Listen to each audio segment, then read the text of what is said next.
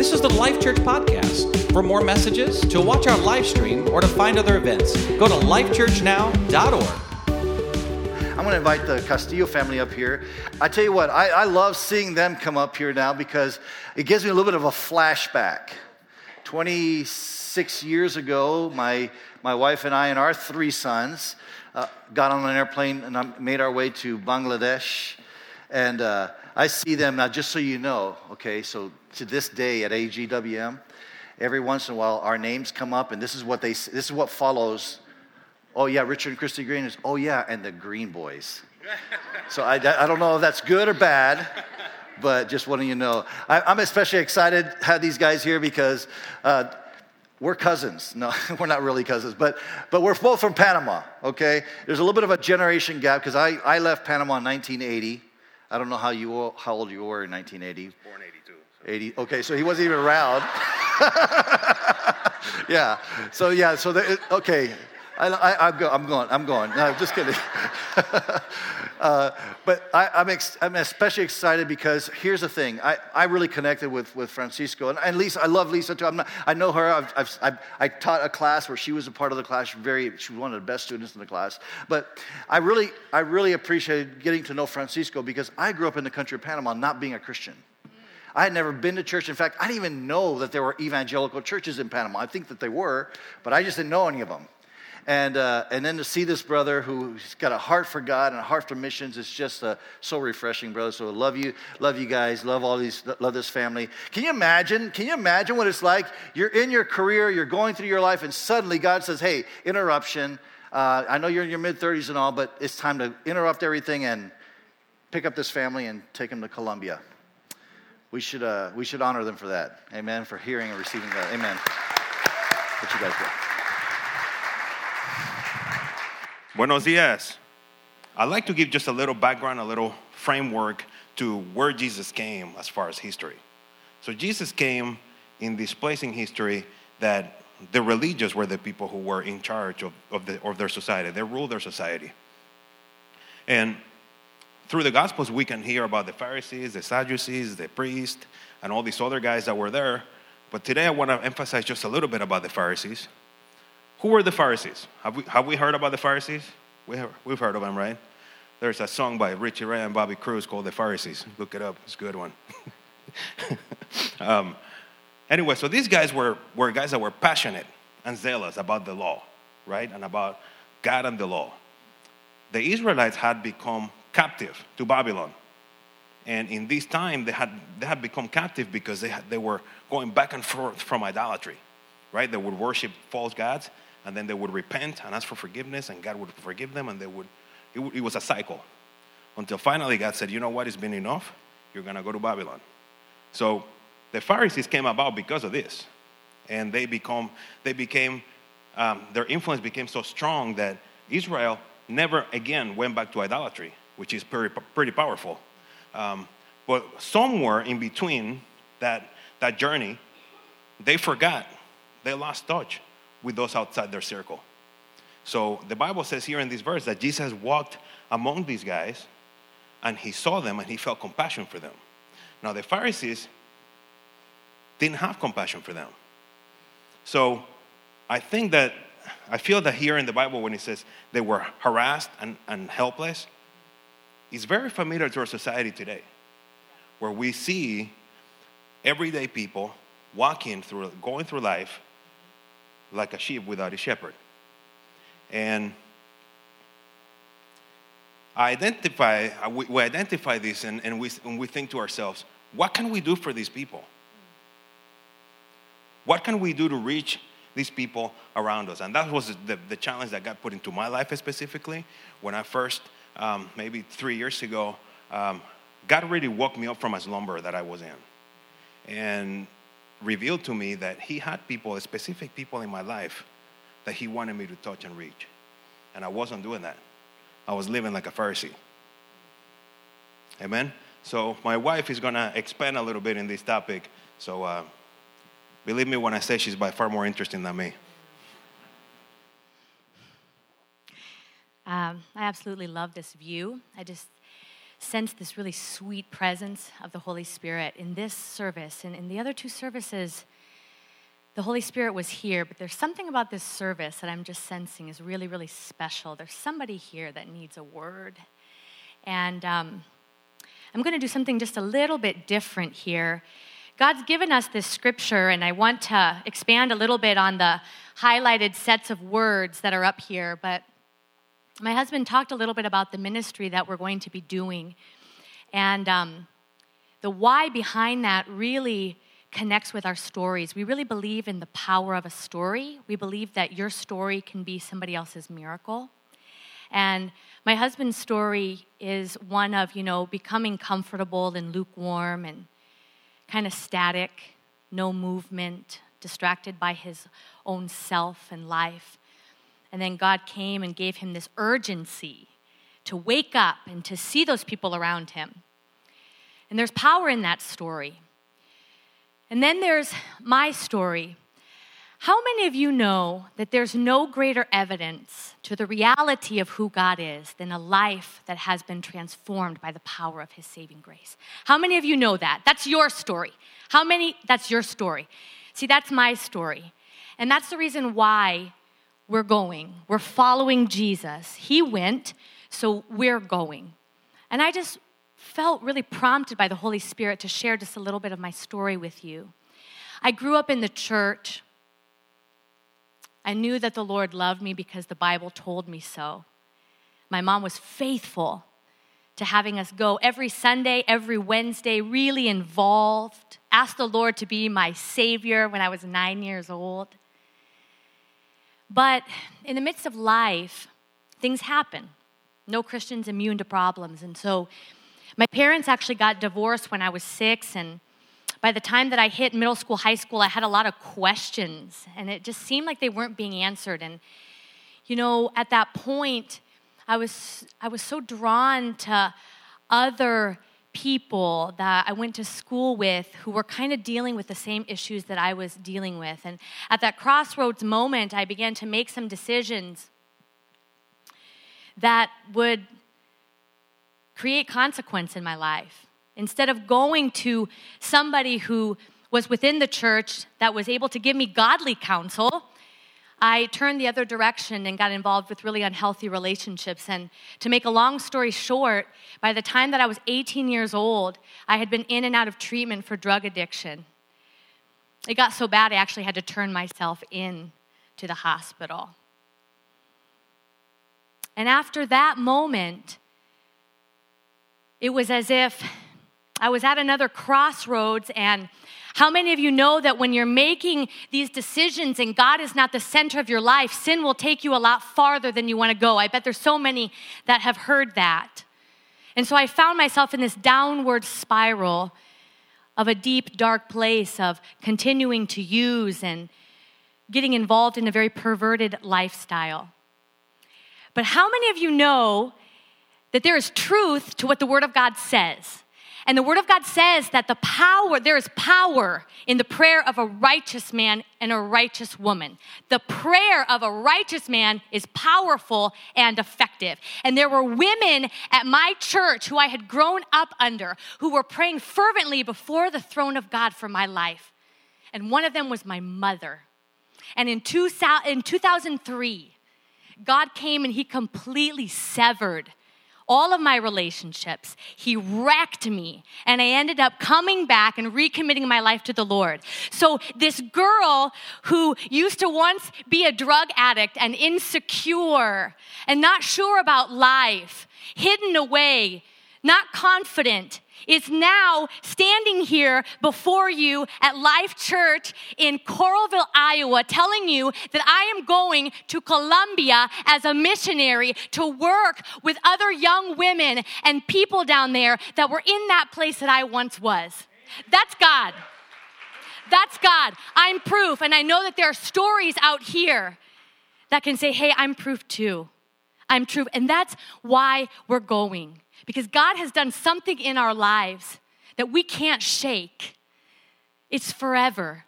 It says in the word that he who is in Christ is a new creation. The old is gone and the new has come. And I'm a new creation, and my husband's a new creation. So that's why we're following Jesus. He went. He went. That's the first thing I just want to expand on for a moment. Jesus knew firsthand what it was to be human, he knew what it was to serve on the field. He was a man that was on a mission and he was focused because he knew that his time was short. Our time is short, church. He was aware of that. And what I found so neat as I was doing a little bit of study on this was up to this point, Jesus had been the one that was doing the ministry.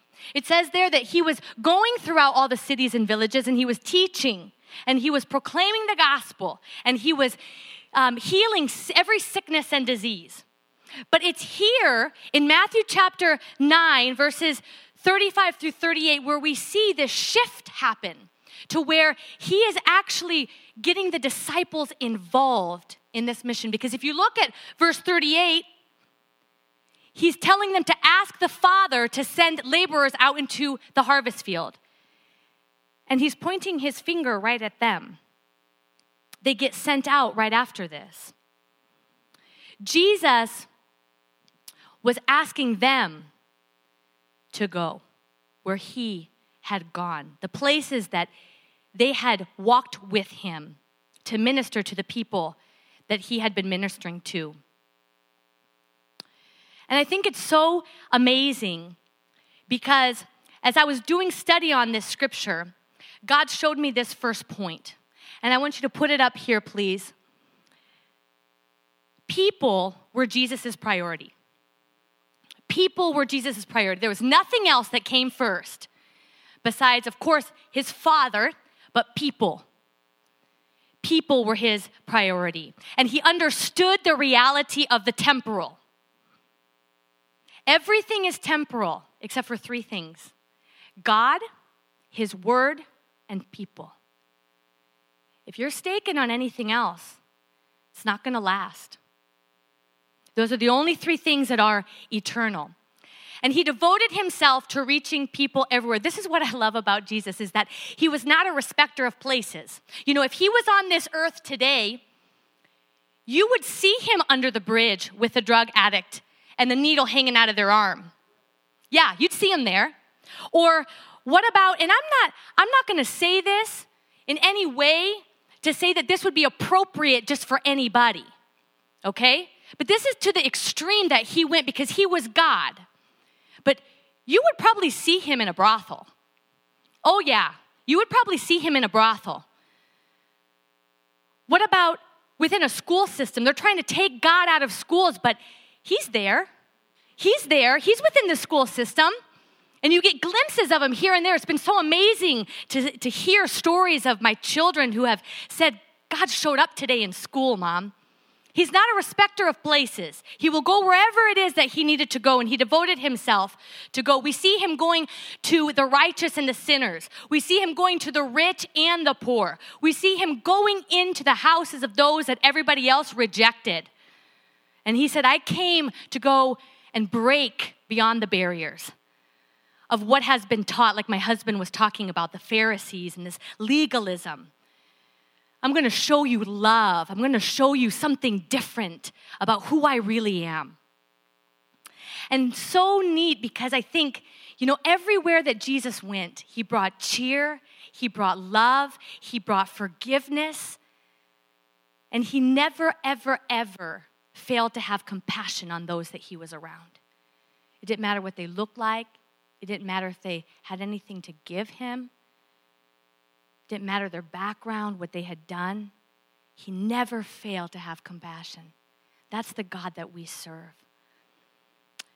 The second thing that really stuck out to me was Jesus saw. Jesus saw. And I think this is probably my favorite portion of the message because God's been doing this in me and my husband's lives and even in my children's life. Jesus saw the crowds. They were harassed and helpless, like sheep without a shepherd. And you see, Jesus sees differently than those that were around him. He was able to perceive the inner workings of those that were around him.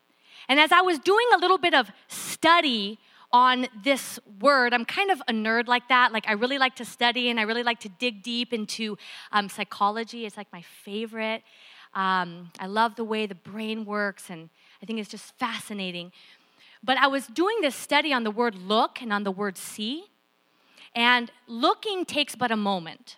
Looking is being aware of somebody or something in the room, but to see, to really see something, it takes intentional observation.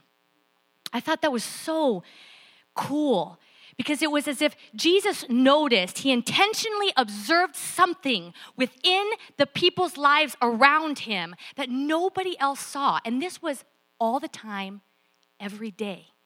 He was so in tune with the Spirit that he could see the minds and the hearts of those around him in such a way that his heart had compassion for them. You know, I'm guilty of this, but we go about our day, and many times, me, I go about my day and I think and I portray that everything's okay with those around me.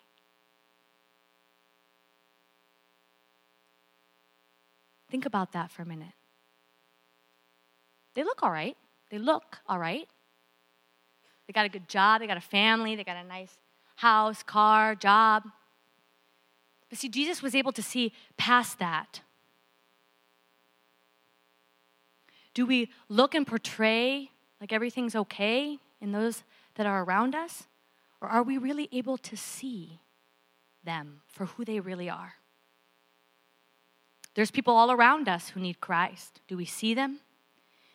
There's even believers who are struggling to walk with Christ. Do you see them? All around us, are believers who are desperately wanting to be connected and they're entrenched in loneliness. Do you see them? I wanted to share a little testimony. A couple weeks ago, we went to uh, a church in Waverly, and uh, I was telling my husband as we were driving there that I really felt the Holy Spirit was prompting me to speak to somebody that needed to be introduced to him, that needed to know that he was on the hunt, that he was pursuing them. And so we get to this hotel, and that morning when we got up, we went down to breakfast, and I'm sitting there, and I notice this lady that rushes into the hotel. And all of a sudden, I see her. I see her, and I'm like, okay, yeah, she's the one. She's the one. And so I tell my husband, I say, okay, um, this is what we're to do. I still got the curlers in my hair, you know, and I'm not ready to go. We have a time limit here. We have to be to the church. We're on a mission, right? We're on a mission to go and minister to the people at the church. But what I'm to do is I'm to go upstairs and I'm to finish getting ready quick, take the boys, the stuff outside, and then I'll come down and I'll talk to her. See, God had different plans. Uh huh. I get up to the room, right? and this is no joke. Ask my husband, this is for real, I'm telling the truth. We get up to the room, and no more than 30 seconds later, I hear a knock on the door. And I go, and it's this lady. And she's like, hey, um, I was in the room, a couple um, rooms down here, and I was cleaning. And do you guys want this food? It's unopened. And uh, I just saw that you guys had kids, and so I just wanted to offer it to you. And I'm thinking to myself, you saw her, God, and you allowed me to see her, and this is my opportunity. I didn't even have to go to her. She came to me with food, and I'm thinking, hey, I got some food for you. I got some food for you. And so I got to pray with her. She opened up about some things that were happening in her life, invited her to church. She ended up not going, but I believe that there was a seed that was planted. And it was just an awesome God moment. God sees them. And if we're available, and if we're willing, we're going to be able to be able to see them as well. We're going to be able to see them as well. Have you actually taken time, church, to really look into people's faces when you're out in public? Instead of just walking by. This is something that I've been practicing. I don't know if you guys have noticed, but I've been looking at you. And everywhere that I go, I look and I observe people because I believe that every day is a mission. Every day is a mission. There's always an opportunity for somebody to be drawn closer to Christ. So, this brings us to the last one here and the second point, actually, that I, I want to really um, not forget this service was Jesus was never preoccupied with the immediate pressures of life. That is why he could see. He wasn't distracted by everything that had to be done. You see, I'm one of those people that I'm very type A, I'm very orderly and structured, and I have to get a certain amount of things done within a day to feel like I've accomplished something, like I'm productive, right? And God has really just taken that control side of who I am to say, hey, I want to take you on divine detours and distractions because it's not about you, it's not about what you have to get done, but it's about the mission. It's about why I came and what I see. And I want you to be able to see those around you that are hurting and that are lost and that are suffering and that are searching for something more than the world has to offer. I want you to see their hurt. I want you to see their pain. I want you to see that they're looking for a friend. Jesus saw differently, and he was never, ever preoccupied with the immediate pressures of life. That's why he had compassion. He had compassion because he could see, because he went. He was obedient. So, the third thing here um, or the fourth set of words, was he said. He went, he saw, he had, and he said. This part is probably the most important. Um, it's when Jesus is asking, he said to his disciples, The harvest is plentiful, but the workers are few. Ask the Lord of the harvest. So, what is he talking about? He's talking about prayer this has become a lost art in the world of Christian. It seems like we can talk about prayer, we can go to conferences about prayer, we can read about prayer, but what about actually praying? What about that spiritual discipline of really spending time in God's presence? How long has it been that you have been in that secret place with God and you have been on the floor just weeping for those people in your family? Or weeping for those people that you know that do not know the Lord. This was something that God, Jesus, modeled for his disciples. And his prayers were so powerful. There was something about his prayer that they asked him, Lord, will you teach us to pray? He was always praying. The Word of God says that he would go throughout the whole evening sometimes and pray fervently, interceding for the lost and for his disciples and for the mission. It starts with prayer. It starts with that internal change in us that will ignite that passion, that motivation for the mission, and for compassion for the lost. There's no other way, church. It has to come from Him. I remember after I recommitted my life to the Lord, God uh, supplied me with a roommate. And um, I noticed that every morning she would get up and she'd be eating her cereal, reading the Bible. Her name's Julia. And I remember she challenged me.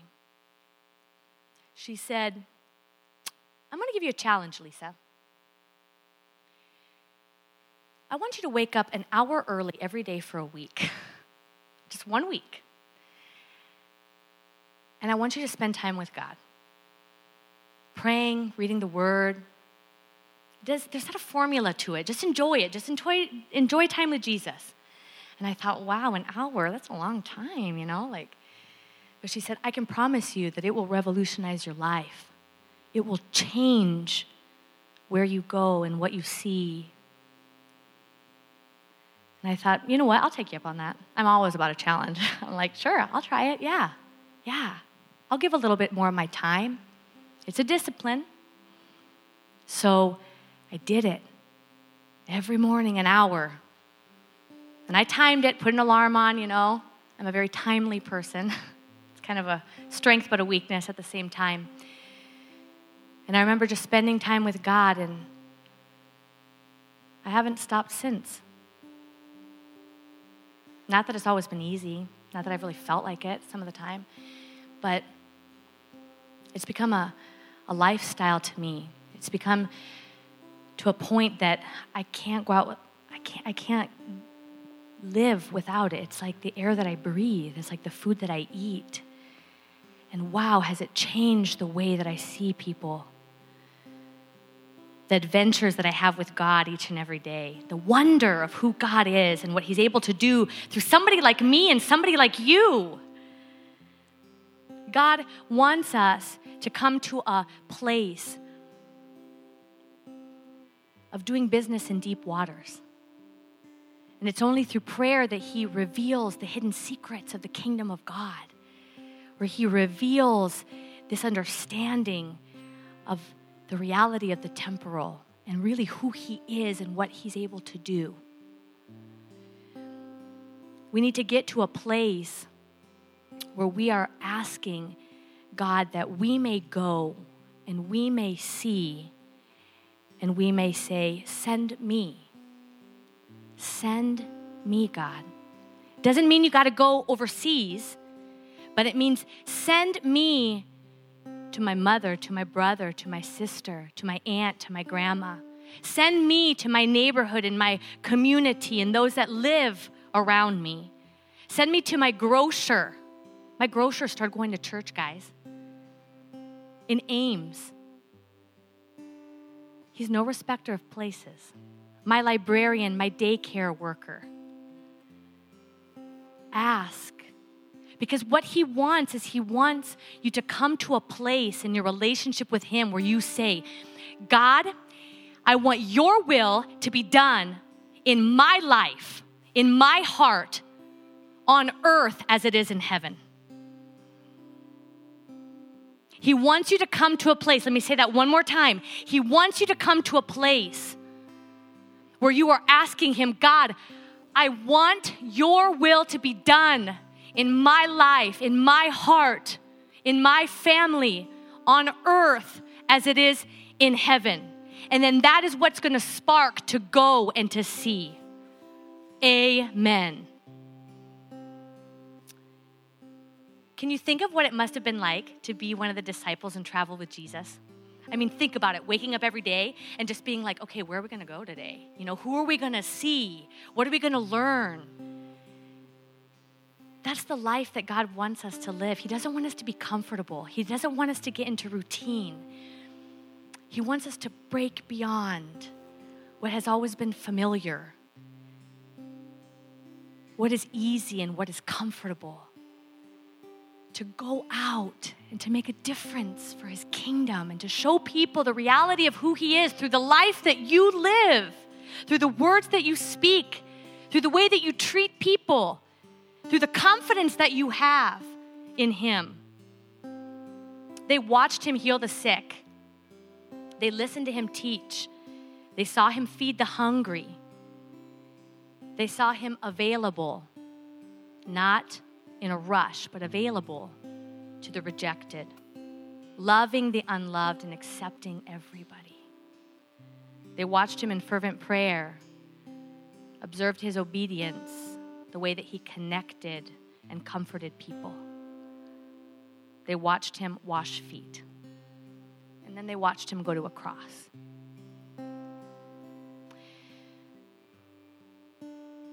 God's inviting us to travel with him because he's still in the business of doing miracles. He's still in the business of changing lives. Remember, I'm one of them. And that's why I'm so passionate about it. Because I know that what he did in me, he can do for somebody else. And that's a regular prayer of mine. God, do what you did for me in somebody else's life. You're still able. There is nothing impossible for God. He is alive and He is ready. But are we available? Are we available to go? Are we available in prayer? to really begin to see the mission for what we were created and the purpose for why we are here on this earth. If you're questioning, why in the world am I here on this earth? You have deep questions about life. That is your purpose. Your purpose is that you are here to glorify Him, to make His name famous.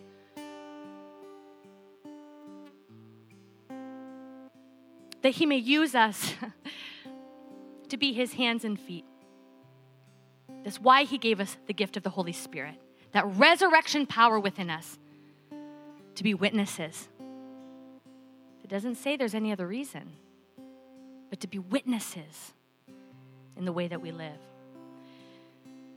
So, in conclusion, finally, maybe you're in this place and you've never heard the name of Jesus. And I've said this every single church, I mean, every single service. I really hope that there's somebody in here that's never heard the name of Jesus before.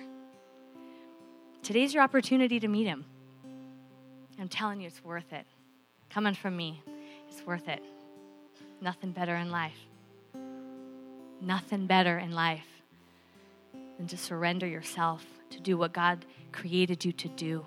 He's got something for each and every one of you, something very specific that nobody else in the whole entire world can do but you. And then there's maybe some of you here, and you're like, hey, you know what? I kind of fall into that second category.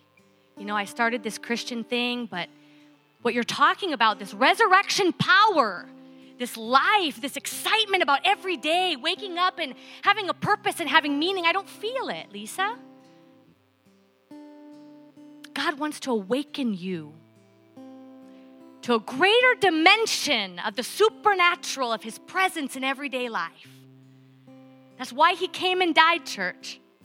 He came and died for you to experience heaven on earth. Not just to get to heaven, but to experience it here and to have abundant life here in this place.